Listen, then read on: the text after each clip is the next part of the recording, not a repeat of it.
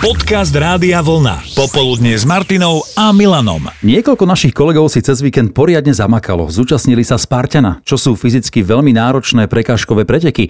Maťa to môže potvrdiť, tiež ich e, zvládla. Zvládla, zvládla, veľmi sa teším, niekedy to môžeš vyskúšať aj ty. Ďakujem.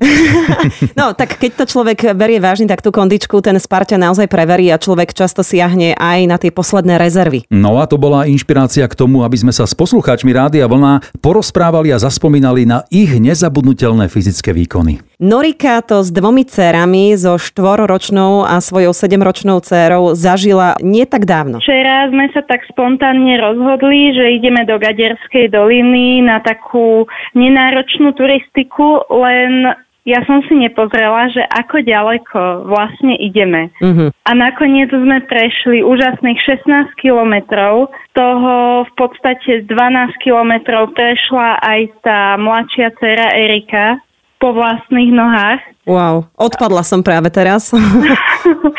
Už potom bola unavená, chvíľku bola na rukách, chvíľku išla pešo. Tá staršia dcera tá v podstate nemala veľmi na výber, tá musela kráčať sama ale asi posledné dva kilometre pred tým, ako sme už e, dokončili tú turistiku, tak sa pri nás zastavil jeden pán na bicykli. A pýtal sa ma, že či tú mladšiu dceru, ktorú som niesla na rukách, že či ju odvezie na bicykli, len ona nechcela, tak sme mu poďakovali a vlastne pomoc sme odmietli. A on, že nemá to srdce, proste, že nechať nás tak. Nakoniec ponúkol uh, pomoc vlastne, že odvezie tú staršiu dceru. Čo ti povedali, že maminka, toto nám už nikdy viac nerob?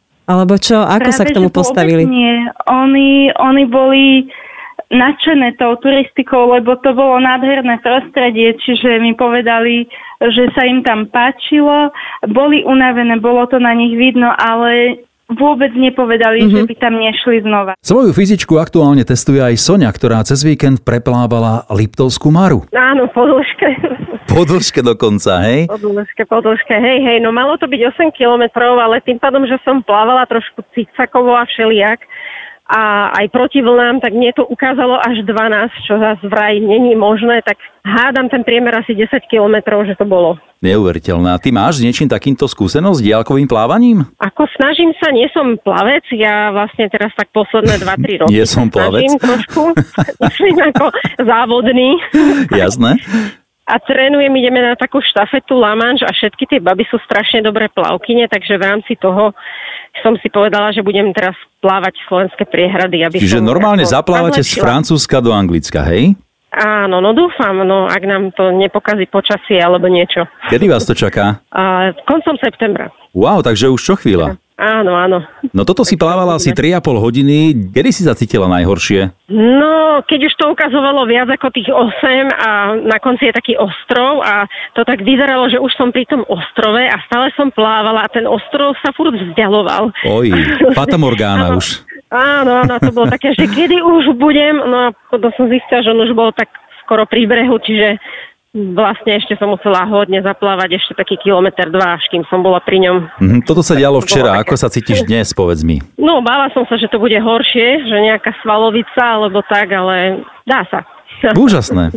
Tak naozaj máš veľký predpoklad k tomu, aby ste to aj s ďalšími babami zvládli potom na ten Lamanš. Tak dúfam. Držím palce, daj potom vedieť, že ako to dopadlo. Jasné, ozveme sa. Do tretice sa ozvala ešte jedna dáma, Maťa, ktorá sa vybrala na bicykli okolo Galilejského jazera v Izraeli, čo je dokopy 63 km, ale pozor, v horúčave zhruba 50 stupňov. Vraj už v polovici bola polomrtva, čo my sa zase nečudujeme, ale keď vyžmýkala všetky sily, tak to nakoniec dala až do toho cieľa. No a Joško, ten si siahol na dno svojich síl niekoľkokrát a dokonca sa neskôr stal aj bežeckým majstrom kraja. No, bolo to asi, keď som mal 15 rokov, choval som doma zajace, no a keďže nemali sme doma zasadenú lucerku, bolo jednotné rolnícke družstvo, kde bolo blízko, tak kosa, poďme som si nakosil, dal som si do veta a bym ho strážnik.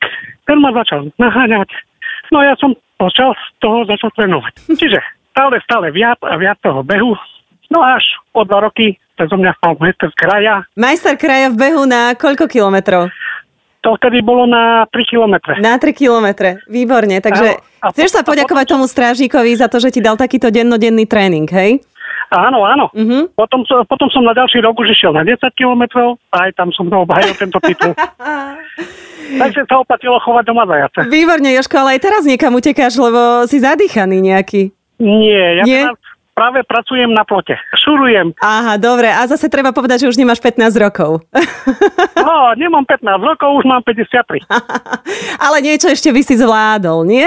Samozrejme. Ďalšou témou, ktorú sme počas popoludnia s Martinou a Milanom otvorili, bola naša aj vaša prázdninová kreativita a výtvory, na ktoré ste ako deti boli hrdí. No, napríklad taký Edo už ako 11-ročný pozváral doma káru. V podstate základ spravil môjho kamaráta otec a ja som mu veľmi tú káru závidel. Potom mu prerobil novú, urobil mu ako novú káru a túto vyhodil, lebo sa niečo na nej zlomilo. No a doma sme však mal, otec mal dobre vybavenú dielňu, tak som mu pobral taký materiál no a prirobili sme na to zadnú os, otáčalo sa to vlastne len v strede na takej trúbke a bola z toho vlastne ku sedačke išla tyčka, na ktorej bol prizváraný volant. Mhm. No ty si aj písal, že z trambusu si mal sedačky, nie? No, to som potom zobral otcovi tie sedačky a aj materiál pásovinu, lebo však bolo treba operadlo spraviť. Áno. A hlavne potrebovali sme brzdu na to.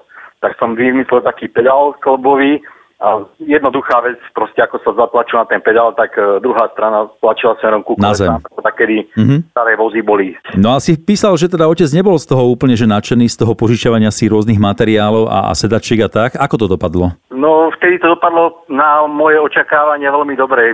Obišlo sa to len e, ako výčitka, že Mhm. naozaj mal som mu zobrať len, ako mohol som použiť horší materiál, ktorý tam mal a nie na tento. Ja som nevedel, že to má na zábradlie. Tak ale budeš, som, budeš dávať niečo hrdzavé, keď môžeš dať niečo nové, vieš? No však, áno, určitá detská.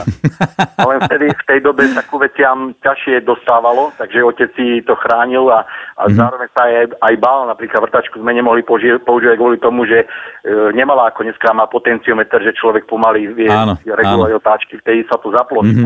a ona mala silu na tie detské ruky, tam by ma bolo namotalo. Hej. Ale nakoniec použil aj vrtačku, aj zváračku. Však ma to zachránilo, lebo keby to nebolo bývalo dobre pozvárané, tak by som bol dostal világož, ale na to asi bol aj hrdý trochu na to, že som, ako som to urobil, lebo nedostali sme vtedy. Posluchač Janko tiež pochválil svojho syna, ale on bol skôr ten opačný prípad. Áno. On e, vlastne, on nebol konštruktívny, ale skôr by som to nazval, že deštruktívny. Uh, kto mal volať, kedy uh, autíčka Matchboxy, ľudovo ich volali, že angličáky. Áno. Tak vie, že boli také kovové a oni boli nitované. To autíčko sa bez uh, nejakých pomocných uh, nástrojov nedalo rozobrať. No ale on expert, on prišiel za mnou a vraví mi, že oco, pokazilo sa mi auto, ukáže mi rozobrať tie angličak. Pýtam sa, a to si jak dokázal? No, Prstekami. Vlastne ten, on dokázal z toho nitu vytiahnuť ten spodok kovový, čo vlastne, ja som to veľakrát nedokázal ani šrobovať. Šrobovákom, hej. Úžasné. Však to je aký talent? To je, Zostala mu táto schopnosť do dnešného dňa? no zostalo. Dokázal horský bicykel zlomiť vlastne na tých dvoch zvaroch, jak je tá vrchná rúra a tá spodná. Áno. Tie dva zvary dokázal zlomiť, takže Terminátor likvida. Pozdravujeme ho, ako sa volá? Dávid. Tak, o Davidovi sa už čo to vie, ale Daniel z Tvrdošína bol tiež vymyselník. Keď bol dieťa, mali problém s jablkami na strome, tie stromy boli vysoké a jablk veľa. No tak použil korunový zberač, pridal závesný držiak a jeho sestrička ušila zo závesu takú 6-metrovú rúru. Trošku to celé pripomínalo tobogán. Ona sedela na zemi, mala medzi nohami vankúš, vedľa seba behničky. A ty tie si jej jablká, šumili hej? a. Úžasné. Toto ti ako napadlo, takýto vynález? Ja som starý modelár. Pre predstavu, jednoducho to vyselo, som si to len prekladal a ja, ja som prakticky jednou rukou ako jablko otrhol. Aha. Som nezadzoval, ani som sa nedriapal s tou tyčou, lebo to sme mali 6 metrové jablone. No super, akože perfektné. Viem si to predstaviť a ako zlepšovať, prečo nie? No. Sú to roky, no je to už 30 rokov dozadu, no to už všetko vymizlo, to sa všetko stráca. Takže nemáš to už odložené niekde. Nie, to, to mám tu vec práve že odloženú. Keby niekto to chcel, tak ono, to není problém, to stačí len vysvetliť, to je fakt, to, je, to bol starý komunistický zberák, ten to taká, taká Jasné. vyzeralo to ako korunka. Toľko dnešný podcast. Nie všetko z popoludnia s Martinou a Milanom sa do neho zmestilo. Ale práve preto pozývame aj k rádiám každý pracovný deň od 13. do 18. Popoludne s Martinou a Milanom.